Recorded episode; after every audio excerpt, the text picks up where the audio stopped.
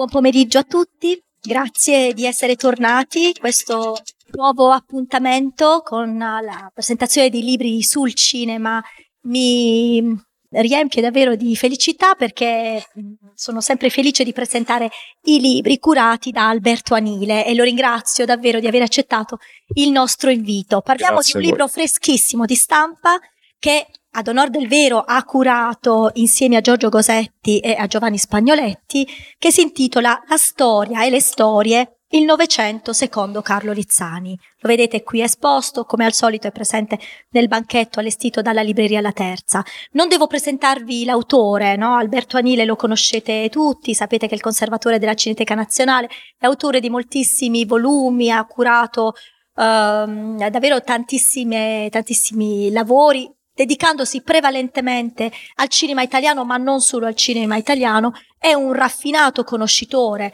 della nostra storia cinematografica e anche eh, con questo sguardo eh, così profondo ha scelto, insieme agli altri curatori, di investigare un aspetto della storia artistica di Carlo Lizzani nella, nell'anno del centenario, perché questo progetto editoriale viene fuori dai lavori de- dedicati a lui nell'ambito del centenario. Quindi per prima cosa io ti chiederei di parlarci del progetto, di parlarci di quello che il centro sperimentale ha fatto in occasione del centenario. Io voglio ricordare soltanto che Uh, nel 2020 è uscito un numero speciale di bianco e nero dedicato proprio a Lizzani e, però molte cose avete fatto ed ecco come presentaci questa, questa storia e questo omaggio al grande regista italiano. Intanto grazie di questa mm, ospitalità, questa tra l'altro è, è più che una presentazione è un trailer, è una, è una prima assoluta, la, la vera presentazione, la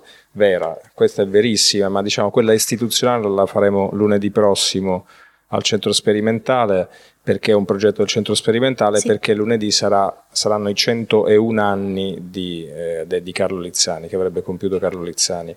E con quello si conclude il, primo anno, il primo centenario sì. di, di, Carlo Lizzani, che è stato celebrato attraverso un progetto finanziato dal MIC e, e, e, e fatto poi materialmente dal centro sperimentale insieme a una serie di, altri, di altre istituzioni, l'AMOD, la, la Casa del Cinema, eh, professori universitari, ricercatori e questo alla fine è il frutto diciamo cartaceo, tattile, conservabile, utilizzabile e leggibile di, di, tutte le iniziative che sono state fatte, non una semplice raccolta di atti. Noi abbiamo organizzato due convegni durante lo scorso anno su, su Carlo Lizzani, ne abbiamo preso il meglio, li abbiamo riscritti o fatti riscrivere, abbiamo aggiunto cose nuove ne abbiamo fatto un libro che dia il senso di quello che si è voluto fare con questo progetto.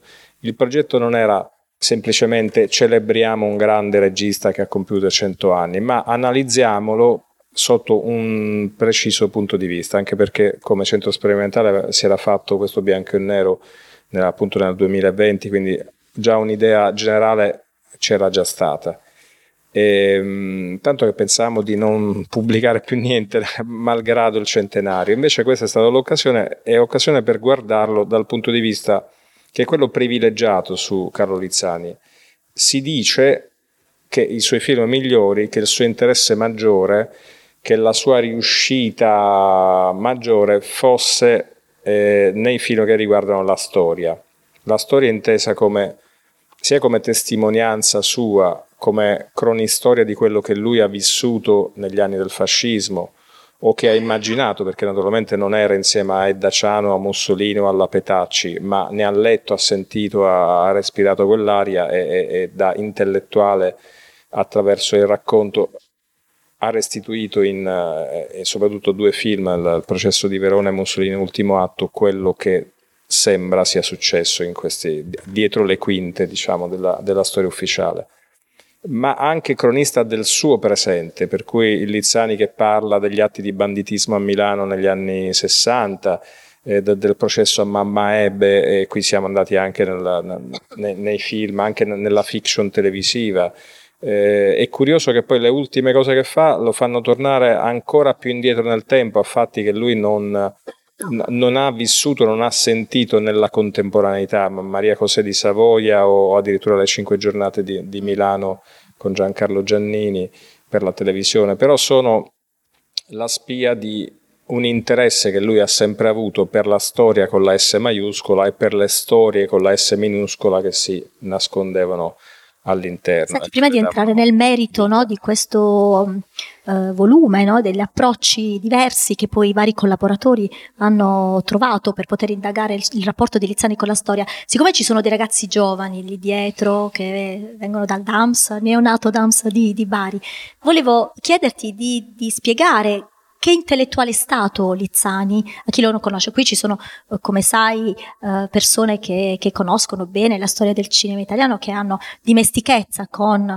um, il cinema, con i festival che si dedicano ampio spazio anche ad autori importanti come lui. Però, ecco, per poter fare una fotografia di questo intellettuale così straordinario no? nella storia del cinema italiano, dedicata ai giovani, uh, cosa ti viene in mente di poter È dire? È veramente difficile. Io rispetto agli altri due co-curatori che sono Giorgio Gosetti e Giovanni Spagnoletti, non ho mai conosciuto personalmente Liziani, l'ho solo visto in qualche occasione pubblica. Tra l'altro negli ultimi anni c'era questa accoppiata visivamente anche divertente di lui con Francesco Maselli che, che è mancato da, da, pochissimo, Lizzani altissimo e Maselli bassetto, o addirittura quando Maselli non si muoveva era anche sulla, sulla sedia a rotelle, ma c'era sempre questo, questo scalino enorme e questi due personaggi sempre insieme alla mostra del cinema di Venezia, alle conferenze stampa, il, ai momenti conviviali più belli. Prima erano però dei terzetti, magari c'era Giuliano Montaldo, c'erano anche altri Gregoretti, personaggi che purtroppo biologicamente eh, vengono a mancare, alla fine era diventata questa coppia inseparabile, vecchi compagni comunisti che credono nel partito, nell'ideologia, che credono nel cinema fatto in una certa maniera e che soprattutto avevano, hanno passione. Eh, si vede dai film di, di Lizzani, l'ho riscontrato chiacchierando quelle poche volte che ho potuto con, con Maselli, gente che non vede il cinema come, come un'occasione professionale, come un mestiere, come qualcosa per guadagnare, ma veramente la possibilità creativa di vivere insieme al cinema, senza fare, e in questo sono, pure sono accoppiabili Rizzani e Maselli, eh, gli integrali. Eh, il, la particolarità di questo libro è che è un libro parziale perché Lizzani non è stato soltanto il cronista della storia, io l'unico pezzo che scrivo lo scrivo proprio in controtendenza alla fine. Attenzione che lui non è stato solo il regista della storia. Io ricordo che da bambino e alla fine la passione che io dico sempre ai giovani che va, va ricercata e va inseguita, la curiosità, la, il, l'attrazione che una storia e un film ti può dare al di là del fatto che ti, vi dicano che è importante o che va visto. Vidi in televisione per caso il mistero del tappeto giallo, mi sembra, con Erland Josephson che vidi soltanto perché Erland Josephson faceva il film con Bergman e in quel momento ero partito per Bergman e mi trovai di fronte a un giallo fatto con pochi soldi, quasi tutto dentro un appartamento, assolutamente avvincente, poi alla fine mi resi conto che era regia di Carlo Lizzani, da cui non mi aspettavo assolutamente né Josephson né un giallo con l'intrigo e i colpi di scena. E questo, insomma. Ha girato anche dei western. No? Ha girato dei western, eh, ha girato delle Si è cimentato col cinema di genere. Il, eh, con, con, Nino Manfredi, persino con Alberto Sordi, un bellissimo eh, episodio dentro Thrilling. Eh, ha fatto di tutto, e quindi non era di quelli integrali o quelli anche in cui subito riconosci, ecco, questo è Fellini, mi accorgo, questo è Rossellini, questo secondo me è Visconti. No, Lizzani non è inquadrabile immediatamente fatto anche dei film non particolarmente esaltanti, diciamo sì. la verità. Dobbiamo e lui diceva comunque je ne regrette rien, non, non, non, rinnego nulla di quello che ho fatto, è logico che nella vita si, si, faccia anche qualcosa per mangiare e non soltanto per fare l'autore con la, con la A maiuscola. Eh, però questa sua duttilità mi, mi è sempre sembrata così friendly rispetto a chi o fa le cose super buone, super belle, quello dove mi si nota di più. Lui era anche una, una persona che si dava e questo si vede anche nel fatto che ha fatto anche altri mestieri. È stato anche un importante operatore culturale, no? Ricordiamo che ha diretto la, la mostra del cinema, la mostra del cinema di Venezia, con lui ha fatto cambiare il proprio verso e, sì. e ha riportato l'ha diretta dal 1979 al 1982, ripristinando addirittura la consuetudine all'assegnazione dei premi, perché probabilmente i più grandi fra, fra, voi si ricorderanno che dopo il 68 a un certo punto si smise di assegnare i premi, no? questa volontà di insomma, come dire, non creare gerarchie eh, autoriali. Lui invece tornò. Sciagurata, eh, anche sì. Maselli era tra questi, Pasolini, Gregoretti, tanti di quelli che abbiamo detto, ma insomma poi ogni momento va analizzato, compreso, giustificato ed esaltato anche per quello che ha significato. Si vede che in quel momento occorreva far così, contestare Venezia ed eliminare i premi. Poi però occorreva fare diciamo, un passo indietro e rilanciarla e Lizzani l'ha fatto. E anche di questo si parla qui perché non è semplicemente una raccolta di saggi sui vari film.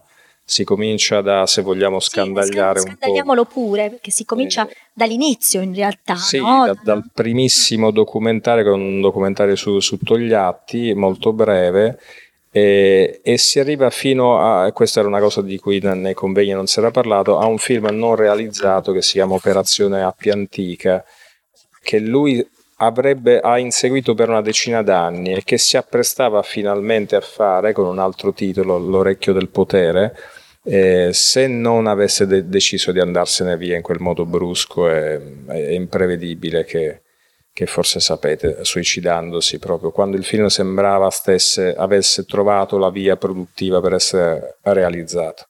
E in mezzo c'è, un, appunto, c'è naturalmente molta attenzione ai film storici, soprattutto il processo di Verona, che è quello che viene anche genericamente inteso come il migliore della sua carriera e che come Cineteca Nazionale abbiamo restaurato l'anno scorso e fatto vedere al Festival di, di Torino.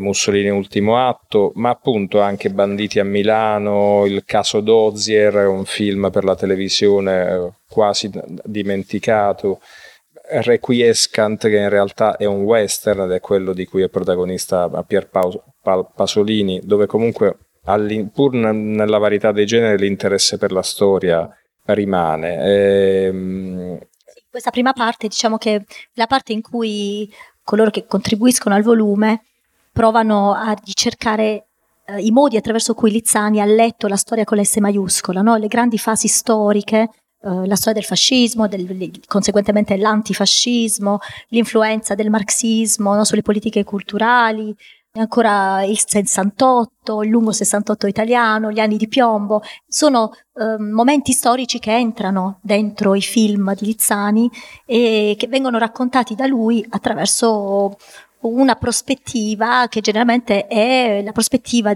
tipica di chi eh, faceva cinema politico, no? soprattutto negli anni tra i 60 e i 70, che Lizzani a ben diritto può essere considerato come Petri, di cui si è parlato qualche giorno fa, Damiani, Rosi, un autore uh, impegnato, un autore civile, ecco, diciamo civile italiano. Ma come prima dicevi, non è soltanto questo, non Lizzani, assolutamente. Certo, anche al di là così di una passione personale, mi piace la storia, diciamo, c'è la, la, la, l'educazione marxista di, di un intellettuale che, come Marx, sa che la vita e il movimento è, cioè la storia è vita quando, quando, c'è movimento, perché questo dà progresso e dà la possibilità di cambiare e di migliorare le cose. Quindi tutto quello che, che è storia è movimento e allora tutto quello che è storia è anche, è anche interessante. Quindi attraverso questa, questa, cosa, se vogliamo, un po' contorta, poi si arriva allo splendido racconto di, di cosa succedeva quando Daciano cercava di, di, di, di, salvare il marito dalla, da, dalla fucilazione e, e perché non, non, non ci riuscì c'è il racconto anche perché è storia pure quella e tra l'altro dove lui fu eh, testimone diretto di come fu girato Roma città aperta in, in, un film che si chiama Celluloide che forse esatto ricordiamo che lui è stato proprio testimone no, della costruzione del fenomeno neorealista italiano Intanto perché ha cominciato proprio in quegli anni lì, ha collaborato con De Santis, ha collaborato con Rossellini, eh, ha scritto, no? ha avuto anche un premio, un riconoscimento, se non ricordo male, per la sceneggiatura di Germaniano Zero, quindi davvero un impegno sin dalla fase della scrittura di quel cinema così e nuovo. Così qualche pezzettino lo, lo, girava anche lui, eh Germaniano sì. Zero quando eh Rossellini sì. aveva altro da fare lui. Quindi, tanto è vero che subito dopo comincia Uh, cioè, si, si, insinua in lui l'idea di doversi cimentare con la regia, regia di documentari e regia poi di lungometraggi, Action Banditi. E, mm, il più noto fra i film d'esordio, però in realtà lui aveva girato già dei, dei documentari e continuerà a girare documentari importanti. Perché comunque la, alla il modo fine. più semplice apparentemente per filmare la, la storia, mm. il presente, il racconto del passato che poi è diventato qualcos'altro nella contemporaneità è fare il documentario, quindi poi ha iniziato con i documentari e se li è portati avanti. Lungo realizzando addirittura dei documentari sugli autori del sì. cinema storico. Pensavo al documentario su Rossellini, su per Rossellini, esempio. Mm, sì. Molto bello quel documentario. È anche molto umile, cioè lui ed Ettore Scola forse sono gli unici grandi registi che hanno dedicato energie, attenzione, affetto e delle opere ad altri colleghi, a gente con cui andavano a pranzo, a cena, con, cui, con i quali magari sono stati pure rivali nelle uscite dei film. Scola per il, il suo ultimo film su Fellini e appunto Lizzani per i suoi documentari su C'era forse su l'idea, soprattutto poi agli inizi degli anni 50, di dover lavorare in maniera collettiva, questo ha attraversato moltissimo le intenzioni di Lizzani, un po' perché poi si cominciò a girare dei film, come ricorderete, collettivi, li si girava insieme. Poi lui è stato il primo ad inventarsi proprio una formula produttiva originale che era quella della cooperativa. No? L'idea della cooperativa di 1954, Cronaca di un amore, un film che noi ne abbiamo parlato qualche giorno fa, c'erano la Piperno e Faccini, no? loro sono arrivati negli anni 70 mh, mm, con questa formula, ma in realtà già nel 54 si era provato a lavorare in maniera collettiva ad un film. Oggi si, si, si, la comunità europea finanzia progetti uh, che vengono realizzati dal basso, no? quindi mh, mm, i film collettivi ma in realtà sono veramente soltanto estemporanei. Qual- pochi altri l'hanno fatto nella storia del cinema, penso italiani, penso davvero a pochissimi. E lui l'aveva fatto per prima immaginando un modus operandi nel cinema diverso, nuovo. Era Poi, uno sperimentatore. Era uno sperimentatore. Chiaramente quella esperienza, quella, quella sperimentazione si esaurì con lui o poco dopo, però... Um, Qualche seme poi si lascia per forza. Si lascia per forza, esattamente. Eh, al centro abbiamo provato a fare anche un giochetto perché i libri non devono essere soltanto così un, uh, la, la, tentazione di nutrire il, uh, il, fuoco quando viene a mancare la legna nelle case di campagna, ma anche un, un oggetto vivo. Quindi c'è un, uh, un, curioso saggio per immagini centrale in cui abbiamo provato a mettere a, a confronto i veri personaggi storici con gli attori che li hanno interpretati, da, da, dal gobbo c'è proprio una galleria fotografica sì, nel, nel libro. vedere il vero Mussolini e Rod Steiger messi tutti così insieme puoi notare che, non so, i coniugi Lutring eh, erano completamente diversi da come li ha, soprattutto lui, Luciano, da, da come li ha, reinventati lui, mentre su, su Edda Ciano e Galeazzo Ciano, su Mussolini e Petacci c'è, c'è stata un'attenzione fisionomica e di trucco eh, eh, eccezionale.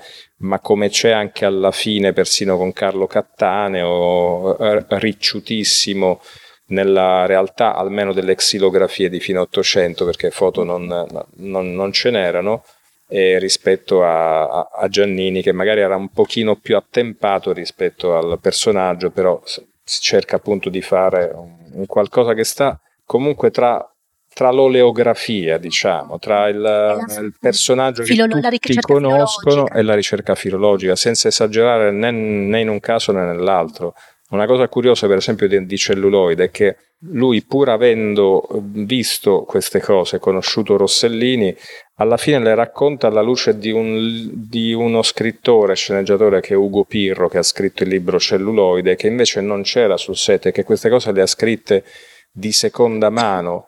In questo Lizzani si è addirittura prestato a così a stampare la leggenda anziché la realtà, pur sapendo benissimo qual, qual era la, la, la, realtà. Però comunque, siccome Rossellini, Lamagnani e Amidei li conosceva veramente, quando vedi i loro scatti di umore, la loro tenerezza, la loro originalità, sai benissimo che al di là del fatto che l'aneddoto fosse reale o la battuta fosse esatta, però quelli erano veramente Rossellini, Ramagnani e, e, e Amidei e Fabrizi. E quindi questo poi ti, ti restituisce qualcosa al di là della filologia precisa, accademica e, e, e inappuntabile.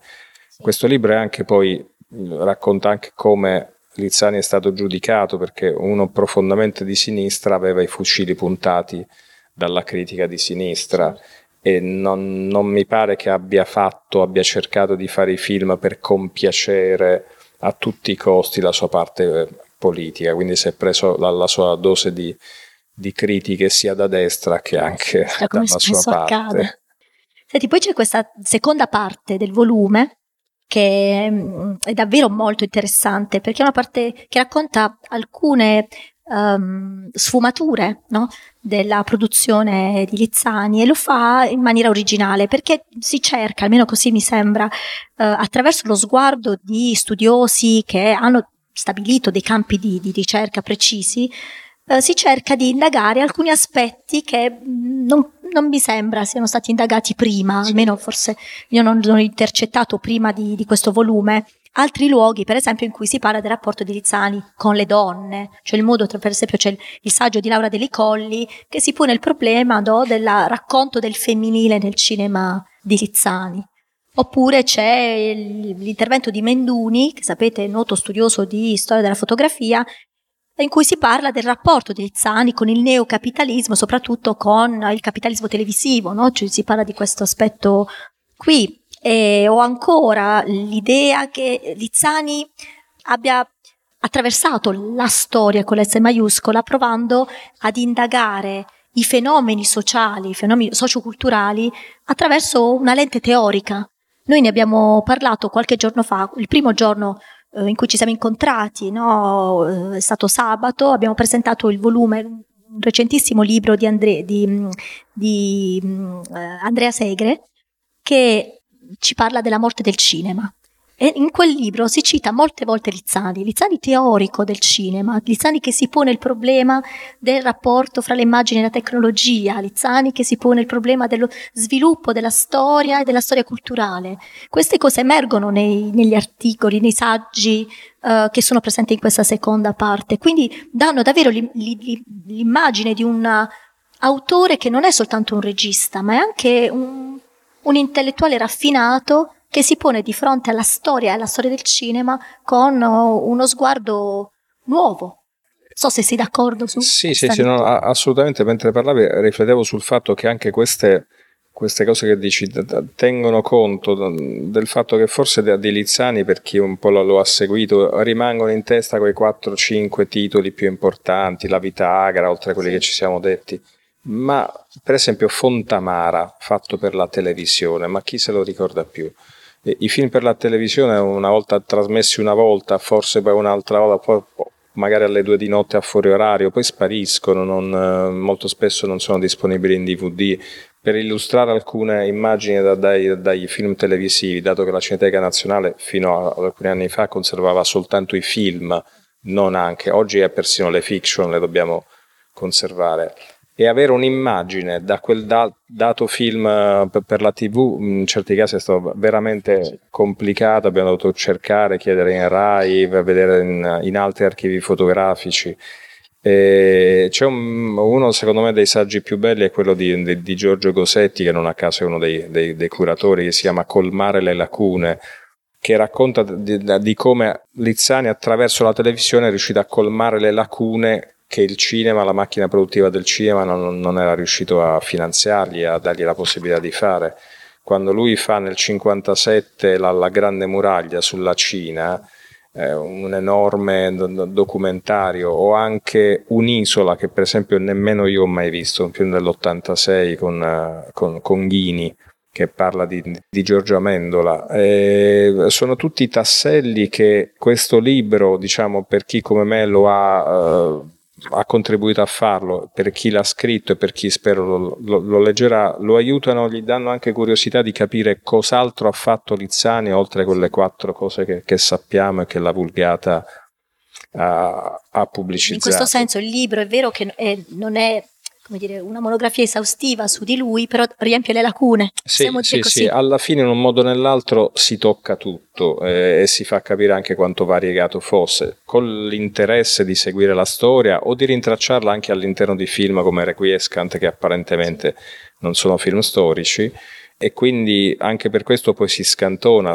o si va su macro argomenti come appunto quello del del cinema al femminile, delle sue protagoniste femminili, o di lui scrittore, cioè storico del cinema nel senso di autore della prima, credo, sì, monografia scritte, di storia del cinema. Ne ha scritte diverse di storia del cinema, storia del cinema italiano, fra i primi, diciamo. Qui ci, ci siamo divertiti, siamo eh, andati alla biblioteca sì. Luigi Chiarini, al centro sperimentale, ho chiesto tutte le, le edizioni che c'erano della, del libro, le abbiamo messe lì, in questo studio si, si capisce quanto l'una fosse l'evoluzione o la riscrittura o l'aggiornamento da, dell'altra e c'è un saggio appunto che parla di questo. La prima uscì nel 53 e oggi forse fa ridere il cinema italiano nel 53 aveva già fatto tantissimo, il vero neorealismo stava lì e poi era praticamente finito però l'esplosione di, di Fellini, anche di Antonioni, di Visconti erano, dovevano ancora arrivare o stavano per arrivare interessante ricostruzione del cinema, anche muto, certo, sì, sì. Di, di, di, di, scavo che Marti, Margadonna aveva fatto prima e pochi altri. E lui da cineasta, da uno che sta dentro, ruolo anche scomodo perché poi ti trovi a dover parlare dei colleghi, a... può anche essere imbarazzante, eh, ma lui ha fatto tantissimo, ci sono tra l'altro delle testimonianze dirette di persone che hanno lavorato con lui, non delle più ovvie, c'è il documentarista Gianfranco Pannone, per esempio, e c'è Vito Zagarrio che parla del documentario inedito eh, Il mio Novecento, perché come è successo a Storia di un italiano di, di, Alberto Sordi, se poi finisci per utilizzare delle sequenze di, di altri film o acquisti i, i diritti e acquistarli tanti film è una roba da neanche da Netflix direi, soprattutto per gli standard degli aventi diritto italiani che chiedono eh, dei mutui praticamente, eh, o altrimenti rimane come una cosa che si mostra poi in modo carbonaro o che si spera un giorno di poter vedere. Lui negli ultimi anni fece questo documentarione, Il mio Novecento, come Maselli fece Frammenti di Novecento e lì riuscirono sulla Rai, ma perché era quasi sempre lui che parlava e che raccontava, quindi senza bisogno di... aveva un po' una, la consapevolezza di essere, vuol dire, anche un, un, un raffinato lettore della storia, cioè secondo me um, nella sua umiltà comunque aveva la percezione di se stesso come um, lettore abile dei fatti storici. Tant'è vero che nel 2010, lui scritto, nel 2007, lui ha scritto un'autobiografia che si chiama La mia lunga vita nel secolo breve. Cioè si no, uh, mette in relazione la sua storia la sua piccola storia di artista con la storia grande della, dell'Italia, soprattutto sì. dell'Italia. Però non so se era proprio in quel libro, perché lui ne ha scritti, mm-hmm. ha scritti diversi, da, sì. diversi, ma a un certo punto comunque diceva eh, eh, sì, il mio lungo viaggio nel secolo breve. Quello sì. Eh, la chiave di lettura più storica, tra virgolette, e cronachistica, tra virgolette, prediletta dalla critica ha reso forse faticoso per i critici seguire certi miei salti di corsia, certe mie incursioni in altri generi e ha forse condizionato la lettura di film come Lo Svitato, con Dario Fo, di cui comunque qui si parla, Requiescant, di cui comunque qui si parla, La vita agra, di cui comunque qui si parla.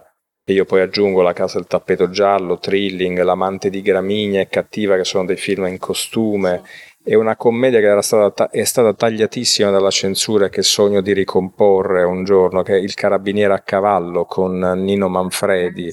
Ha fatto di, di tutto, però indubbiamente comunque il suo interesse era per, per, per la storia. E forse può essere simpatico leggere perché noi abbiamo messo poi anche in, in, appendice un paio di cose sue, cioè un articolo che è uscito nel 92 sull'unità quando um, venne liberato Cavallero eh, al quale aveva dedicato, il, o diciamo si era ispirato a lui per Banditi a, a Milano.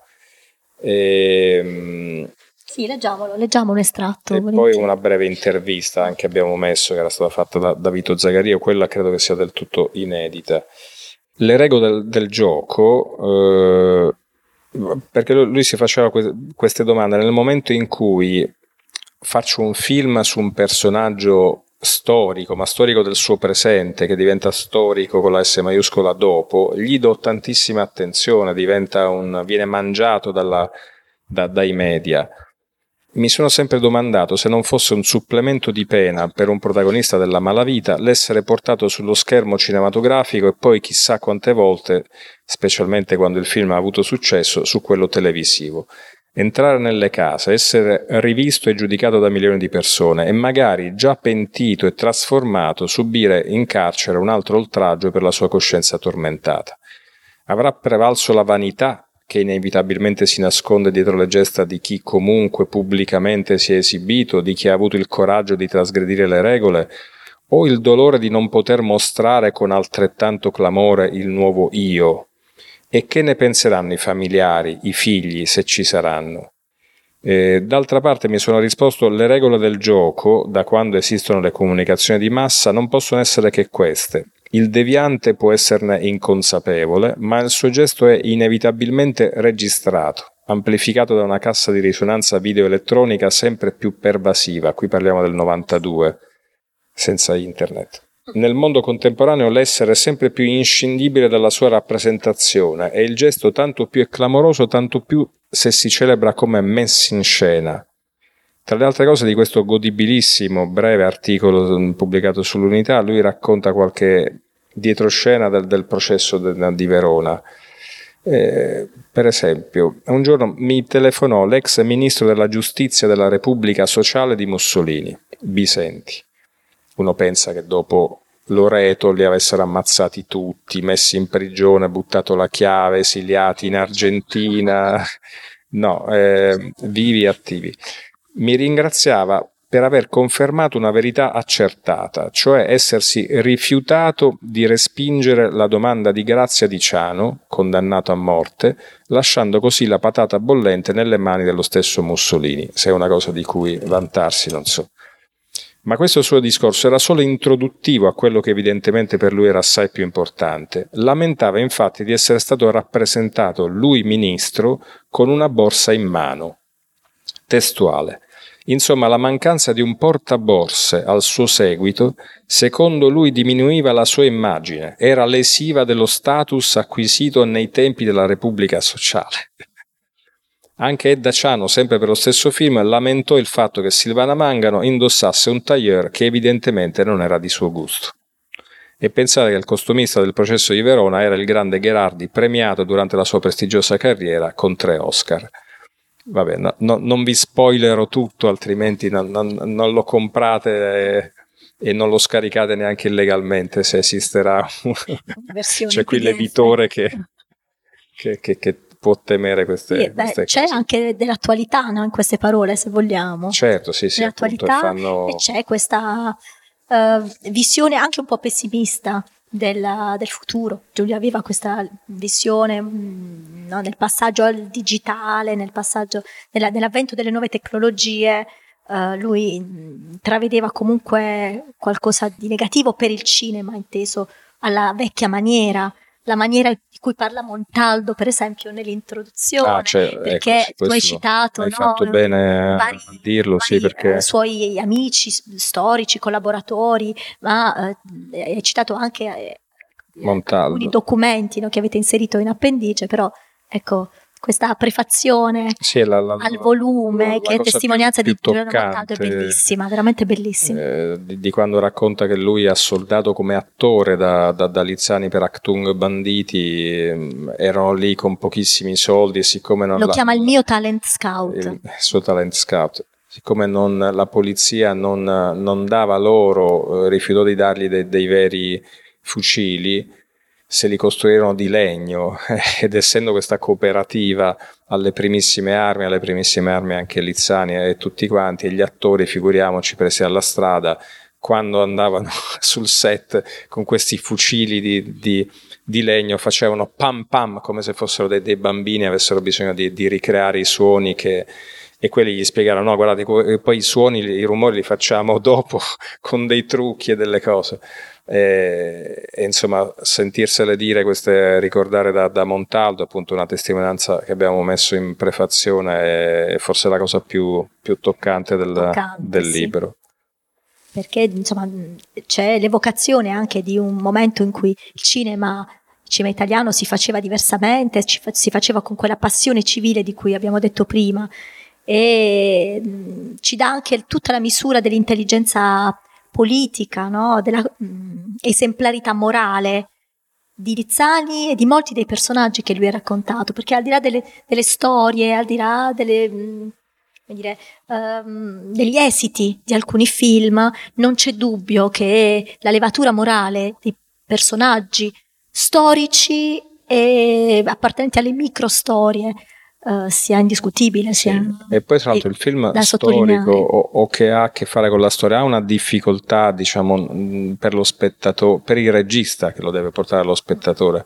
la difficoltà di farlo identificare, cioè è difficile farlo identificare con Mussolini e la Petacci che, che verranno uccisi dai partigiani o, o è Daciano oppure con uh, Messina in, in, Barbagia con dei personaggi negativi o comunque non del tutto positivi eh, lo storico per suo status deve fare dieci passi indietro, osservare cercare di capire. E se uno fa un film sulla storia, ci si aspetti che faccia una cosa del genere, ma se lo fa, diventa improponibile come, come spettacolo, come, come, film per il quale pagare il biglietto. Un minimo di, di, passione, di interesse c'è e deve passare per forza da un po' di, di identificazione. Quindi mettere insieme l'identificazione, la passione per il racconto con una storia da affrontare, da capire, da seguire come storico eh, è un'impresa intellettuale veramente complicata. Bene, io eh, non so se ci sono delle domande dal pubblico, for- ci sono. Si capisce che era, che era un appassionato di storia, che voleva accogliere, colmare certe lacune. Il suo rapporto invece con la censura, cui prima si era cen- con la censura, come è riuscito a fare, cioè, era una curiosità, cioè, faccio questa perché mi sono posto, riusciva lavorando con la fantasia, com- come riusciva a girare ed essere fedele alla sua idea di storia? La storia da, poi diventava servizio civile a tutti quanti. Ma la, la censura non, non, è, non, non, è, mai stata, se non in certi momenti, su certi film, con certi personaggi, una, una, una piovra che ti impedisce di, di fare le cose. È semplicemente uno dei tanti ostacoli, oltre quello finanziario, oltre magari l'inesperienza degli attori, che minaccia di rovinarti il film. Quindi a parte il carabiniere a cavallo che è stato veramente mh, tagliato più volte e in modo tanto più assurdo pensando che si tratta di un bravo regista oltre che di un grande regista e di una commedia che in fondo non voleva dileggiare l'arma dei carabinieri. Ma quando si toccavano certe cose come Totò che faceva il celerino in, in Totò e, e, Carolina c'era subito questo scotto da, da, da pagare e lui l'avrà messo in conto. In certi casi come in questo la, il conto da pagare è stato molto salato e il risultato finale è sempre il tentativo dopo una lunga eh, trattativa io lascio questo però vi tolgo quest'altro vi accontento su questa scena però quest'altra me la tenete in pace vi ridoppio questa battuta però questa non me la toccate se no non si capisce più niente. E quindi poi alla fine i film si fanno lo stesso. E devo dire che in un'epoca come questa in cui appena c'è qualcuno che dice ah, mi hanno detto che non posso parlare dire questa cosa, sono censurato, Dio, scandalo, eccetera. Queste cose fanno, fanno ridere. Oggi si può fare, filmare, scrivere, dire di tutto, anche se poi quelli del politicamente corretto si, si, si adontano, è peggio per loro. Eh, ma allora c'era una dialettica fervida, per cui se hai un ostacolo ti inventi di tutto per cercare di, di, di, aggirarlo. C'erano dei registi che giravano le scene, non è il caso di, di Lizzani, in un modo tale che non potevano poi tagliartele, perché non so, facevi un, un eh, come si dice, un piano sequenza o dialoghi che si sovrapponevano o uno snodo narrativo che se lo togli crolla tutto e fa, fa schifo il film.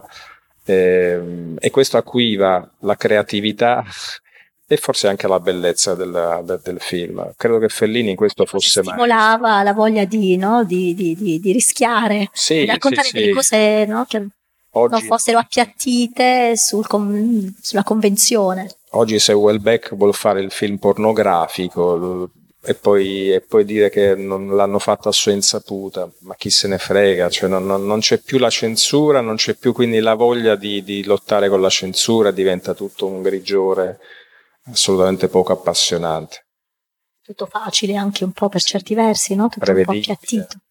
Si Ci va sono- solo verso la- l'autocensura del politicamente corretto, che quella veramente la, la temo moltissimo, cioè se si parla di migranti, eh, se si parla di eh, razze diverse, se si parla di eh, LGBT, bisogna farlo, a volte bisogna farlo per forza, se lo si fa bisogna farlo in un certo modo, non si può non farlo quando i veri problemi, che forse sono quelli eh, ecologici, eh, il disastro verso cui sta andando il pianeta, eh, dovrebbero insomma farci ragionare più su quello che non su come dobbiamo chiamare il, il non vedente o il diversamente eh, abile o, o qualcos'altro.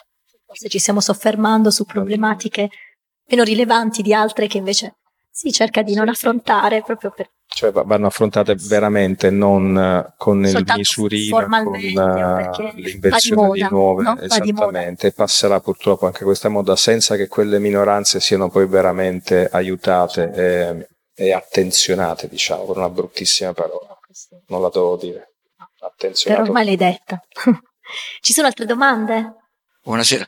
Niente, volevo mm, parlare un po' della parte, diciamo, finale della vita di Lissani.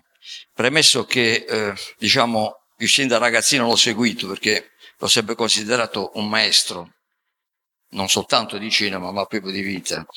E beh, ehm, proprio per questo, eh, non, non ricordo se nel 2011-2012 lo incontrai a Roma, a Prati, forse eh, in un caffè vicino a casa sua e mm, ebbe anche la pazienza di, di- di scambiare quattro parole, insomma.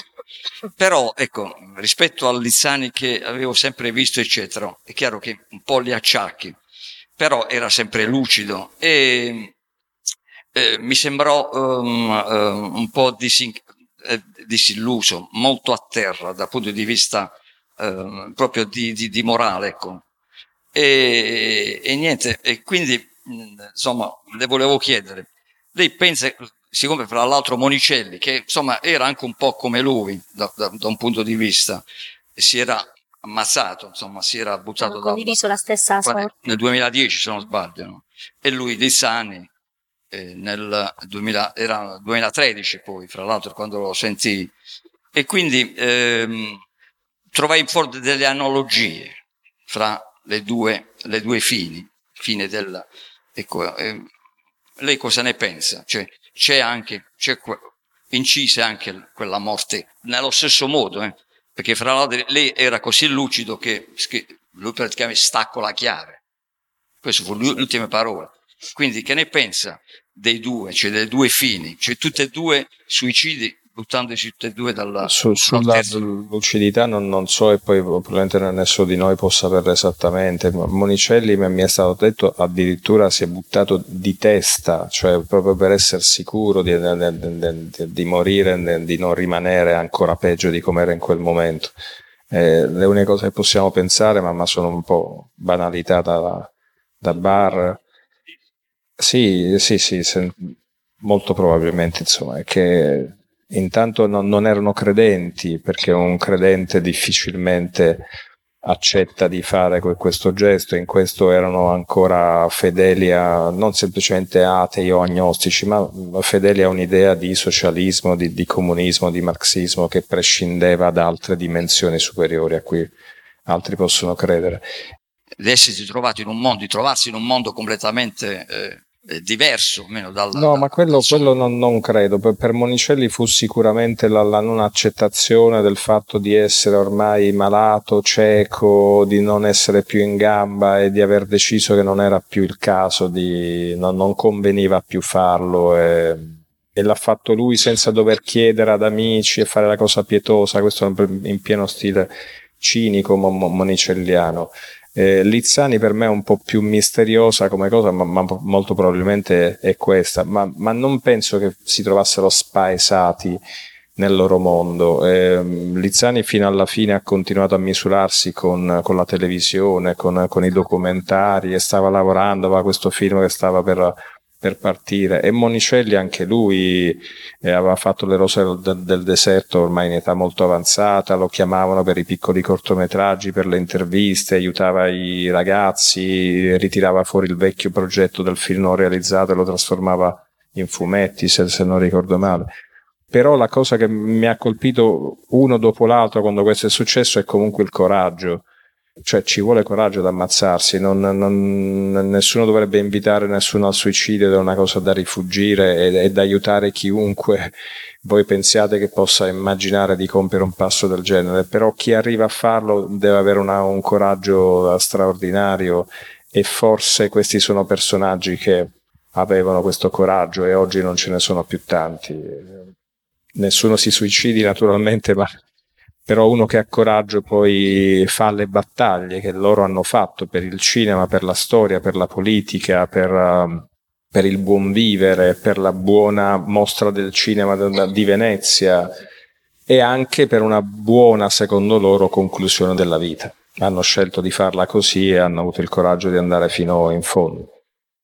Io ringrazio poi Simone Casavecchia, l'editore che è qui, che ha insomma... curato questo volume che tra l'altro anche editorialmente veramente bellissimo, un bell'oggetto anche da conservare, un po' per l'apparato fotografico che contiene, ma proprio perché è un'edizione veramente molto molto elegante. E edizioni Sabine ci ha, eh, ci ha creduto e, e, quindi insomma è bello anche da, da tenere da, e da sfogliare. Io vedo là in fondo il mio amico Anton Giulio Mancino. Ah, c'è È venuto a trovarci e lo ringraziamo per essere venuto ad ascoltarci. Sì, Vai, fai l'ultima domanda. Intelligente. Se ce la fai. Ecco, allora questo non, non, l'ho pensato, soltanto lo faccio perché insomma è come, è come un saluto. La, la, tua opinione, insomma, avendo affrontato tutta questa filmografia, se noi la dobbiamo considerare in verticale o in orizzontale? non so se è troppo stravagante. Cioè, alla fine, spiegala meglio. So, ecco, sono, possiamo considerarli belli anche quelli che nella quantità probabilmente perdono lustro? Eh, secondo me sì, cioè io quando qualche studente mi dice che film devo vedere, io gli dico tutti, anche quelli brutti, sia perché si impara dai film brutti, sia perché comunque anche nei film brutti o definibili così, alla fine c'è qualcosa di, di bello, c'è qualcosa di vero, soprattutto se dietro non c'è un semplice artigiano, uno che così ha fatto il cinema perché avrebbe voluto fare invece l'impiegato del catasto, con tutto il rispetto per gli impiegati e per il catasto. Ma una persona che ama il cinema e che quindi anche quando si trova a dover fare qualcosa perché gli hanno chiesto il favore, perché mi fai questo film e poi ti faccio fare quello che ti interessa, comunque la cosa bella gli scappa lo stesso, anche se la fa obtorto collo. E quindi anche nei, nei film meno, meno lodati eh, qualcosa di buono c'è sempre. E aiuta anche a capire tutto un autore, cioè i, i difetti a volte, il mio professore di lettere diceva eh, la, la bellezza non è mai perfetta, cioè se non c'è quell'imperfezione, quel neo, quella piccola ombra, è, è quella, è quell'imperfezione che ti mette in luce la bellezza e, e, di tutto il resto. La purezza assoluta sarebbe una cosa assolutamente insipida. Quindi viva anche le imperfezioni e viva le, le carriere imperfette come quelle di, di Lizzani. Ringrazio, condivido ovviamente, ma eh, è giusto che tu lo dica tu. Va bene, con questo auspicio dunque ad andare a rivedere tutti i film di Lizzani con sguardo rinnovato, anche grazie direi, ai suggerimenti che il libro ci offre. Noi ringraziamo tutti quanti voi di essere stati con noi, ancora grazie ad Alberto Agnile, porta ringraziamenti e complimenti a Giorgio Gossetti e a Giovanni Spagnoletti, grazie all'editore e alla prossima. Ci vediamo domani per la presentazione di un altro libro con Alberto Crespi. Quindi nel darvi appuntamento ai prossimi giorni ancora vi ringrazio e vi saluto. Grazie Alberto, grazie davvero.